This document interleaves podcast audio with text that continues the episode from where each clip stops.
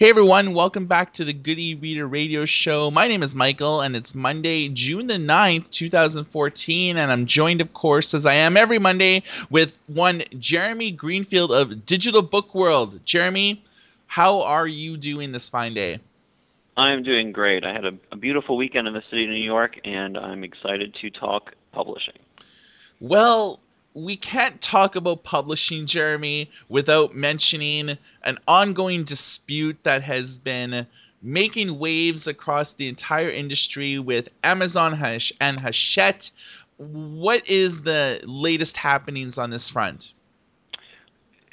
Stalemate, it sounds like. Uh, both companies have dug in for a long negotiations and we haven't really heard much out of either of them since Book Expo America, but it's really been all the talk in the industry for the past few weeks. Uh, a lot of people saying that it's going to be a long, difficult negotiation. The two sides are very far apart. Uh, some people saying that there there are ways that the sides can compromise. Um, but basically, I think the next date to watch out for on the calendar is June 19th when the Silkworm comes out. That following week, will it hit the bestseller lists as hard as uh, it it would have otherwise? Um, you know, will the publisher Hachette have been successful at getting people to go outside of Amazon to pre-order that book? Because as we know, pre-orders are a huge part of getting onto the bestseller list. Because what they do is they count up all those pre-orders from the past couple of months. And then when the book comes out, they all hit on that one day, and that's what propels a lot of those new releases right up onto the bestseller list. So we'll see uh, if that is if that happens. So I uh, had an article on our site about Hachette uh, axing 3% of its U.S. workforce. Does this have anything to do with uh, the Amazon dispute? Well, what I have been told by the Hachette folks is that no, it was a planned uh, reduction, and that it's it's separate from that. It, it's I don't want to say that I don't believe them, but it, it's sort of hard to believe that the things aren't somewhat related. You know, if the company was going gangbusters in the beginning of the year, um, you know, maybe that reduction would have happened. Maybe it is streamlining that has nothing to do with how how well the company's doing. Maybe it's something that's been planned for you know a year or more. Um, or maybe it's planning for a long and drawn out negotiation, you know, getting a little bit slimmer uh, and saving some money uh, in the next year or so. Um, so, uh, you know, the company has a little bit more in the tank if it has to go on a long negotiation. So I'm not sure what the answer to that is, but the company itself, it must be noted, says it has nothing to do with the negotiation. So Amazon just announced today a new subscription system. Um, as you probably know, Jeremy, Amazon has um, I guess in about the last year, they've really been hyping uh, to third party websites and e commerce services where you could pay with Amazon. So if you go to like an e commerce site selling smartwatches or uh, phones or, or what have you, Amazon allows them to be able to uh, have their users pay for purchases uh, with their Amazon account. And Amazon is expanding upon this service, going into subscriptions. And this is an arena most dominated by PayPal. You know, when you think of paying for online subscriptions, you you obviously think of PayPal first, but this is something that Amazon is getting involved in where if you think about the Kindle Fire or maybe the Kindle e-readers with uh, digital newspapers and magazines, you can now take out a subscription and actually pay those monthly subscriptions directly with your Amazon account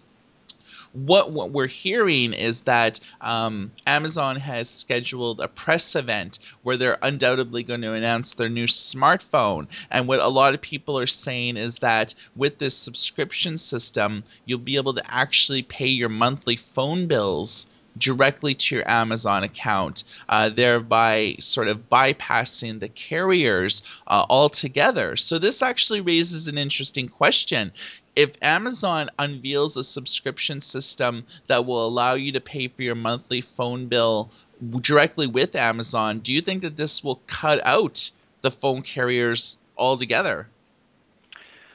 Uh, I don't think it cuts out the phone carriers because I'm not sure that. I mean, maybe Amazon's going to announce its own 4G network, but that is a multi, multi, multi billion dollar investment, and that's the kind of thing that the company can't you know, just hide. So uh, probably I don't think it's going to uh, shut out the mobile carriers entirely, but certainly opens up intriguing possibilities for uh, self-published authors, for small publishers that want to maybe have a recurring payment system, um, it, and, and, obviously so many third-party retailers use Amazon. I mean, this really makes it um, you know a very appealing uh, option for them if they want to get creative with how they retail.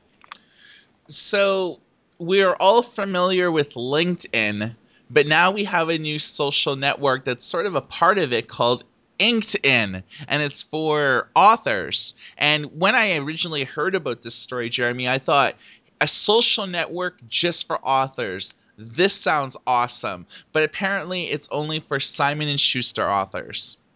That's right. Simon and Schuster has launched. Uh, it's calling it InkedIn. It's a uh, social network for its authors. Um, I think it's a really interesting idea. I mean, we are in an era now where authors uh, are making decisions around whether they want to work with publishers or not, where they have a lot more uh, choice than than what they had before. Um, and you know, in this era of choice for authors.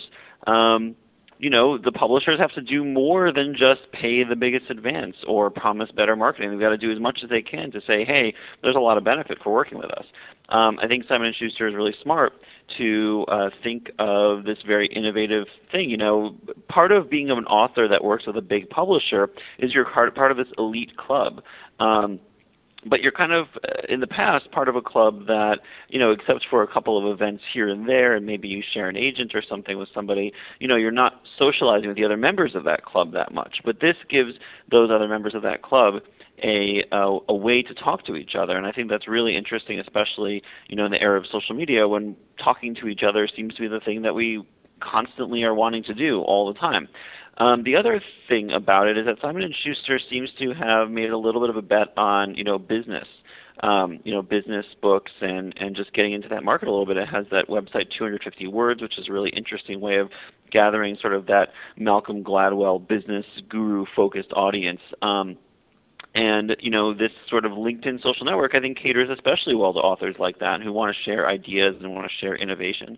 Um, so this is a really cool project for me, and, and you know I don't see a purpose in having a social network for all authors. You know, why not just use Facebook um, or the or Twitter, the existing social networks?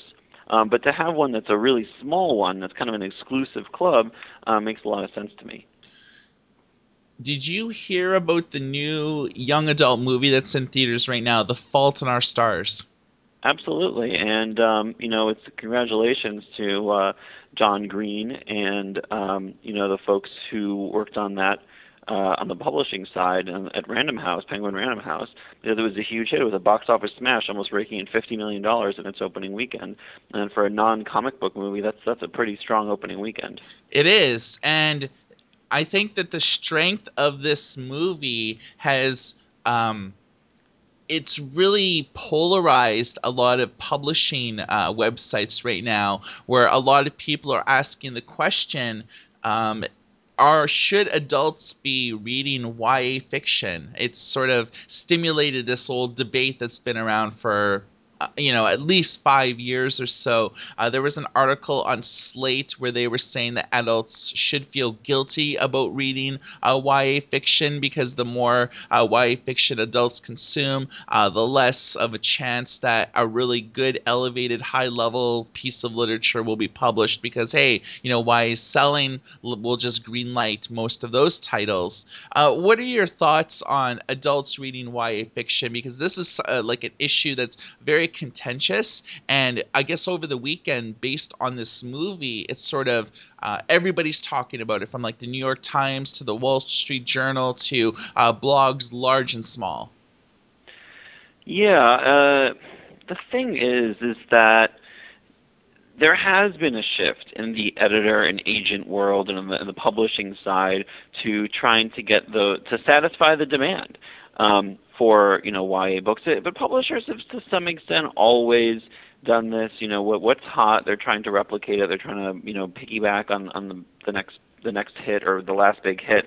Um, that was really no different, I don't think, with YA being hot right now. Uh, and you saw that HarperCollins was able to to not replicate, but to kind of uh, imitate um, Scholastic success with the Hunger Games with Divergent. So you can't blame the publishers, I don't think, for trying.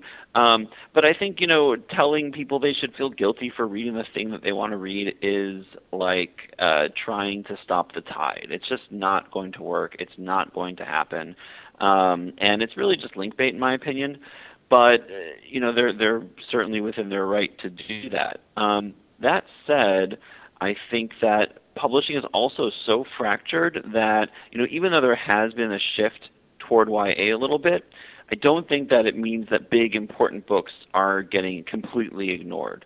Um, they are there have always been niche audiences for big important books and those next brilliant hits. I mean, it's very very rare that a literary title even makes it onto the bestseller list. There are just a handful every year at most um, that that touch the bestseller list.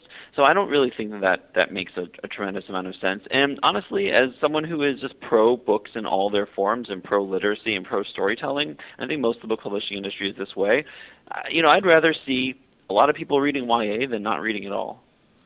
Yeah, I mean, I guess a lot of this falls back to the 2012 study that said 55% of all YA fiction is purchased by adults. So more than half of all uh, YA books are are purchased by adults. And um, I actually wrote a story about this, not talking about how adults should maybe feel guilty or not, uh, or either way, but it's more about how our culture encourages us to perpetually relive our teenage years uh, through unnatural and prolonged adolescence. And um, I quoted a lot of um, you know studies and reports. It's basically how 20s and, and 30 somethings um, you look at all the movies that are out, um, you know, starring uh, overgrown boy actors like Steve Carell or Luke and Owen Wilson, Jim Carrey, Adam Sandler, Will Ferrell, Seth Rogen.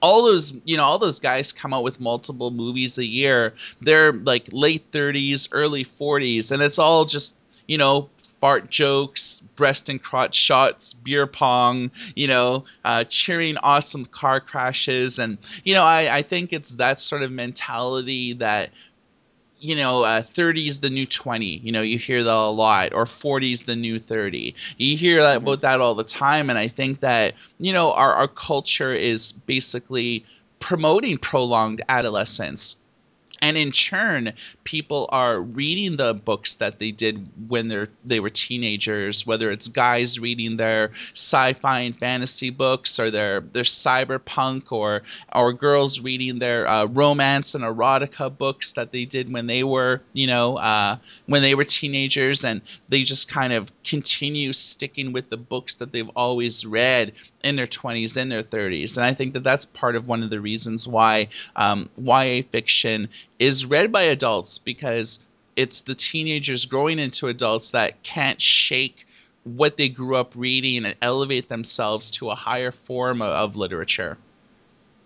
Yeah i mean I, I don't know if that explains it all. I mean the hunger games is a pretty interesting entertaining book but i do think that you are tapping into an idea that a lot of people have been talking about over the past few years is that we sort of have this this new uh, acceptance of not growing up, of constantly entertaining oneself and not, you know, being responsible. Maybe that's a generational thing. Maybe it has to do with uh, the new kinds of social technologies that we have. I don't really know, but I don't. I think that might be part of it, but I don't think that's the entire story. I mean, uh, there have been a lot of interesting YA books. I mean, you can also point to that YA has grown up a little bit. You know, uh, some of the themes in the Hunger Game were, you know, pretty serious. There was a lot of uh, violence um, in the Hunger Games. Maybe you wouldn't have seen as much of that in, in fiction for uh, you know teenagers and tweens uh, 20 or 30 years ago, and now you're seeing stuff that adults are maybe a little bit more interested in reading about that resembles a little bit more adult literature. Um, so I think there's a lot of stuff coming together here to make this trend. Okay, one thing that I wanted to talk about, and I'm not sure if you were aware of this at all, but uh, George R. R. Martin, uh, the guy that did Game of Thrones, uh, you may have heard of it. Uh, it's on TV. I think uh, at least like five or ten people watch it. Um, mm. So he's actually taken a novel approach in raising funds for charity. Um, he's doing this thing with the Wild Spirit Wolf Sanctuary and the Food, Food Depot of Santa Fe. Anybody who donates $20,000 will actually be by name in his next book and killed in a grisly fashion. Um, Mm. and, and they say that, you know, you could be a lordling, a knight, a peasant, a whore, uh, you know, or anybody kind of in, in that universe. But it kind of got me thinking that what about like kind of indie authors that have cultivated like a following that usually are, are sticking with one literary genre, whether it's like a romance and erotica writers or uh, pulp sci- sci-fi writers, maybe a way that they could actually um, make some money. Because as we know with indie authors, you don't get advances. You know, you, you don't you're not belonging to a publishing label. You're pretty well self-financed from either your prior book sales or if you're just starting out as an author, you really don't have like a lot of avenues to be able to have enough money to be able to just sit down for a few months and pump out a book. And it kind of got me thinking that do you think maybe authors should like do some sort of campaign where they could put the readers in the book as either a main character or a minor character for like you know maybe a few hundred dollars or maybe like a thousand dollars and then use all this money uh, from you know uh, raising this to actually finance their next book Yeah, well, you know, uh, this has been done. Authors have done this where they've asked people input on the ending of the book, or they've done a Kickstarter where, as part of the Kickstarter, you, a character can be named after you. So this has been done before, and I feel like, you know, like a lot of really interesting ideas that come up in digital publishing that ebooks really make possible, um, it's marginal. You know, it's cool, it's neat, it can be done well on a very small stage, but it's not something that's going to take the industry by storm.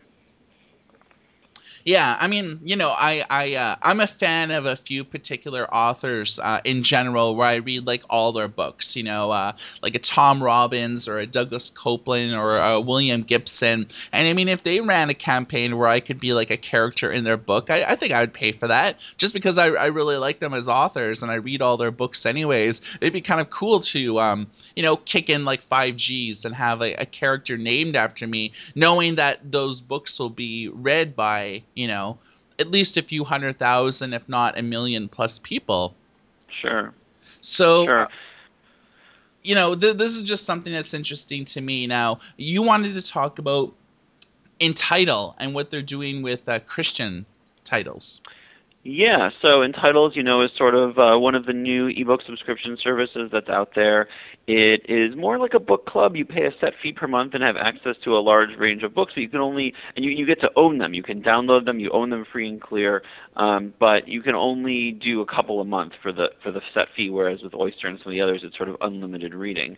Um, so they launched a the company launched a new vertical uh, that is dedicated toward Christian uh, Christian uh, texts, uh, fiction and nonfiction, and I think this is a really interesting idea um, because vertical subscription services have been around and have been working for a very long time. Uh, Safari is probably the best example of these services, and you know for these other more general services to sort of branch out and launch verticals, maybe that you can buy into at a lower cost um, or or use them as ways to bring people in for the larger uh, the larger vertical or the larger subscription service, I think is a really interesting idea. And I've been thinking a lot about these ideas because Wednesday is the Digital Book World ebook subscription service debate, and we are now in the final preparations, working with both teams to make sure that they have their their spears sharpened for the debate. And um, you know, just thinking about ways that ebook subscription services can work for authors, publishers, and readers is something I've been really interested in lately. Jeremy, I think it's time for the, the main event of the day. And this is something that uh, I know you we we've talked a lot about this over the years. And Barnes and Noble is actually getting back into the tablet game, which we knew that that they were doing from the last uh, few shareholders announcements. But now the details are crystal clear. Uh, Barnes and Noble has put in an order for one million Samsung branded tablets for the 7 inch and the 10 inch variety and barnes and noble is for the first time ever outsource the hardware design, uh, the infrastructure to another company, therefore saving prospectively millions upon millions of dollars. And the only thing that the Barnes and Noble team is doing is the software uh, for this, and it's called Samsung for Nook. What do you know? Well, I probably know less, less than you uh, about it, um, or or about the same. I don't have any inside dirt on this. Um, but you know, this is a good way for Samsung to sort of keep working on the digital content delivery business. Uh, it sort of abandoned its ebook business, its aspirations, about a year after it, it sort of announced them very quietly. Um, and you know, for Barnes and Noble, this should offload some cost in its its uh, tablet business and allow it to sort of keep uh, stay in the game. You know, that said, uh, the companies that are succeeding in this area are just launching into it full throttle. Um, you know, when it comes to selling ebooks, uh, I think you know Kobo and Apple are having some success battling Amazon outside of the U.S. Um, and Amazon obviously is just hasn't taken its foot off the pedal in any of these areas in terms of building hardware or software or ebooks. Um, and those companies are the ones that are just really going full throttle. And then you've got the ones that are sort of kind of trying to enter the business either on the hardware side or the software side or both, and they're they're not being successful. And I just think it's such a cutthroat business. There's so much at stake in the long term that uh, this seems to me, you know, a way for Barnes and Noble to sort of, you know, slow its exit from this side of its business. I just don't see with the company's leadership, with the company's direction, the company's fundamentals, it not separating from the retail stores. That Nook does not separate from the retail stores uh, in some meaningful financial way in the next year or two. So here, here's what we know with the hardware. Um, the previous generation Nook HD and HD Plus, which is still available in uh, the US and UK, they use dual core chips. Uh, the Samsung uh, will use quad core chips, so you should see snappier and uh, better response time in, in games that you play or apps and, and, and this and that. And the one kind of downside is the resolution is actually lower on these new devices as opposed to the previous generation. So Barnes and Noble really hypes their magazines, their newspapers, their their graphic novels, uh, their kids' books. You know, the the read along with me books. It's all visually arresting uh, stuff, and with lower resolution, I feel that maybe that this is stepping down a little bit. You know, things aren't going to look as crisp or clear uh, as they once did. And if you look at what Amazon is doing with their tablets, I mean, Barnes and Noble is coming out with new devices that is significantly stepped down from the Google Nexus or the Amazon Kindle Fire HD uh, Plus and things like that. So this is kind of um, yeah, I don't really know what Barnes and Noble is doing with this. I, I know it's way cheaper for them to just get the hardware from Samsung at a deal, and part of the contract that Barnes Noble signed with Samsung was Samsung will promote these tablets for Barnes Noble. So uh, Barnes Noble will have to spend less on a marketing budget because Samsung has said that you know we're going to run print, we're going to run videos, we're going to really hype this up as um, you know hype this up for you, uh, sort of on your behalf. So my question is, is that Barnes Noble is doing the software, and from screen grabs I've seen, uh, it looks significantly different from prior models. So we've we've all seen the Nook HD, HD Plus, or maybe the Nook Color and Nook Tablet. Um, through the evolutionary process, the the UI has changed, the main menus have changed. Uh, you know, things have have cumulatively seen an upgrade. But I really think that the software for this new tablet actually looks tremendous, and uh, that's maybe one of the driving factors behind this. But what a lot of people are saying is that why would you buy the Samsung for Nook tablet when you could just get a stock Android tablet from Samsung, the 7 inch version, at a cheaper cost and actually use it internationally? Yeah, and that's a really good question, and, and, and I think it's a similar question when you think about the marketing. So Samsung's going to market the Barnes & Noble Nook tablet against its own tablet. Um, it's going to have to divide its marketing resources uh, and tell people to go buy the Nook tablet. At the same time, tell people to go buy its tablet. Uh, it just it doesn't it, it is a little confusing. Yeah, no, it totally is. I mean, they're they're basically competing against themselves, but from my understanding is is that this is the first time that Samsung has really done a white label tablet for somebody. So you're actually not going to see the the quintessential Samsung bloatware that you might have seen on their Samsung Galaxy phones or their own tablets where you have, you know, the Samsung App Store and ChatON and, you know, sort of all the the many apps that you can't actually ins- uninstall when you buy these. A part of the agreement with Barnes and Noble is that you won't see any Samsung bloatware. It's you can think of it as a pure vanilla tablet, but with Barnes and Noble responsible for all the software uh, on this. My kind of question is: is do you think that Barnes and Noble will continue to just focus on the US and UK market, or do you think through the Samsung agreement that they'll actually expand into other European markets? Because uh, Nook Press, if you remember a few months ago, actually expanded into like France and Spain and, and other markets where people in those countries could self publish titles and actually list them on Nook Press. And so, do you think that this is setting the stage for the next generation Nook tablets actually being marketed for the first time outside of those two core markets? You know, when I first joined the book publishing industry, Barnes and Noble was gaining market share. It was losing money, but it was growing its revenue. And the Nook was this credible competitor. And then the Glowlight came out, and it was the first backlit e-reader. It was so smart, and Barnes and Noble was sort of like somehow staying in the game and competing. And and just the past several years, uh, you know, uh, the the DOJ ruling and the the um, uh, the ebook price fixing trial certainly didn't help, but but the Nook business has really been flailing, and um, occasionally it'll come out with something that's interesting or good, um, but but basically it's been uh, not doing very very well at all you know, I'd like to say that maybe this is a way Barnes and Noble is able to get into the international markets, but I just seen Barnes and Noble, um, you know, become a genius at missing opportunities and um, not executing well. That I, it's really hard to put faith in the company that it's going to be able to do that. So I'm going to say no.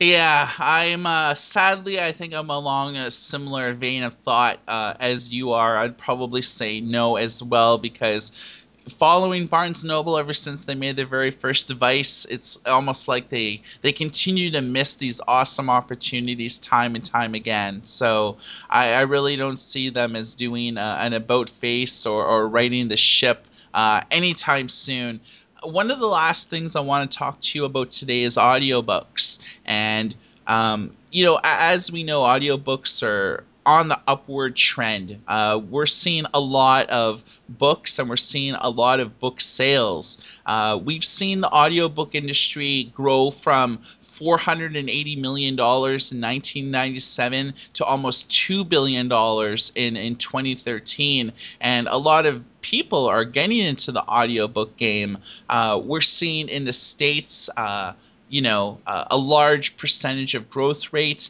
Uh, in the UK right now, we're actually seeing a 6.8% growth rate uh, in terms of revenues continuing to be on the upwards trend.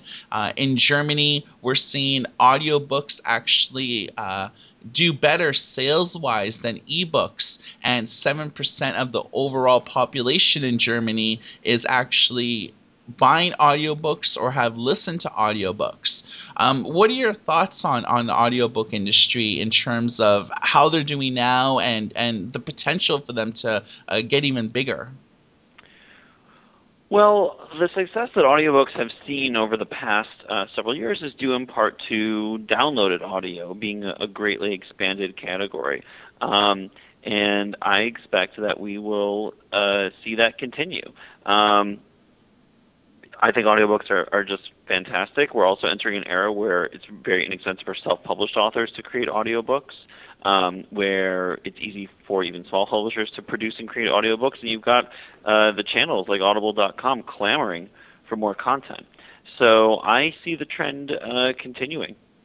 Yeah, same. I mean, I, I I did a report on this, and you know, uh, CDs basically represented 78% of all audiobook sales in 2008 and then fast forwarding just a few years into 2013 and digital audiobook sales accounted for 61% of the industry. So in a few short years the, the digital audiobook really kind of captured a lot of market share. And i think a lot of this is you know due to audible but also the audiobook creation exchange which is something that uh, amazon made uh, a number of years ago where it syncs up uh, producers with authors. And if you have say jeremy you wrote a book uh, you could actually use uh, acx to find um, you know a producer or maybe a narrator if you want someone with a British accent or someone to do like the remastering for you. You could actually have a book that you already wrote or maybe your backlist of titles and suddenly make like five or six different audiobook versions of it and then put it out for sale on Audible or for iTunes or a number of other channels. And I think that this is sort of one sort of way that a lot of people haven't really talked about with audiobooks where the backlist you know people like stephen king that has a huge backlist or james patterson that has a huge backlist of titles. I mean these types of people could generate a copious amount of audiobooks by just making audiobook versions of their very latest titles or, or their titles that they've written in the last you know 10 or 20 years. And this is something that really they haven't done but i think in, for audiobooks to be taken to that next level I think publishers really have to kind of focus on making audiobook versions of a very extensive backlist. Yeah, and a lot of them have. And as the costs come down, and the costs have continued to come down, it will be easier for all kinds of publishers to do that. And I think there will come a time when the audio catalog isn't quite as large and diverse as the ebook catalog, but it will it will start to get really big, just like ebooks have. Yeah, it looks like uh, Macmillan and Simon and Schuster are very bullish about increasing audiobook sales. Uh, all of them have said that uh, audiobook sales pretty well right now represent 10% of the ebook industry uh, in the US, but they're really hoping to accelerate the growth to over 20% uh, within the next two years. And that will really enhance the bottom line and be able to uh, make, you know, uh, make going digital a little bit more viable because you could have both ebooks and audiobooks. Uh, Jeremy, we've talked a lot, a lot about some very interesting issues today. Um, do you have any final thoughts? I just would love to see everybody come to the Digital Book World ebook subscription debate uh, Wednesday. It's this Wednesday, uh, 12 p.m. Eastern Time. It's free. Uh, you can go to digitalbookworld.com and click on the webcast button, and it'll take you right to a, a page where you can uh, register for the webcast. Um, we will be advertising it through our newsletters over the next few days and our Twitter feed at DigiBookWorld, and I hope to see all of you there. All right. Well, I know I'll be there, and I encourage everyone else to uh, check that out. Um, on our front, we are making a number of crazy good enhancements to uh, the Good e-Reader App Store these days. Uh, we have about 32,000 apps available right now, and we're actually in the process of doing a few things. Uh, one is implementing an auto update feature in our main Android client. So, uh, in the past, if you downloaded our client and you wanted to install an update, uh, you had to go to our website, manually do it. It was jumping through a lot of hoops. Now we're making it so uh, if there's an update to the Android client itself, when you fire it up, it'll automatically download and install it for you, which dramatically simplifies the process. Uh, we're actually also making a new user account uh, system for our website. So if you do use our Android client and take advantage of our cloud storage system that keeps track of all the apps that you've ever installed, so if you buy a new device, you can easily install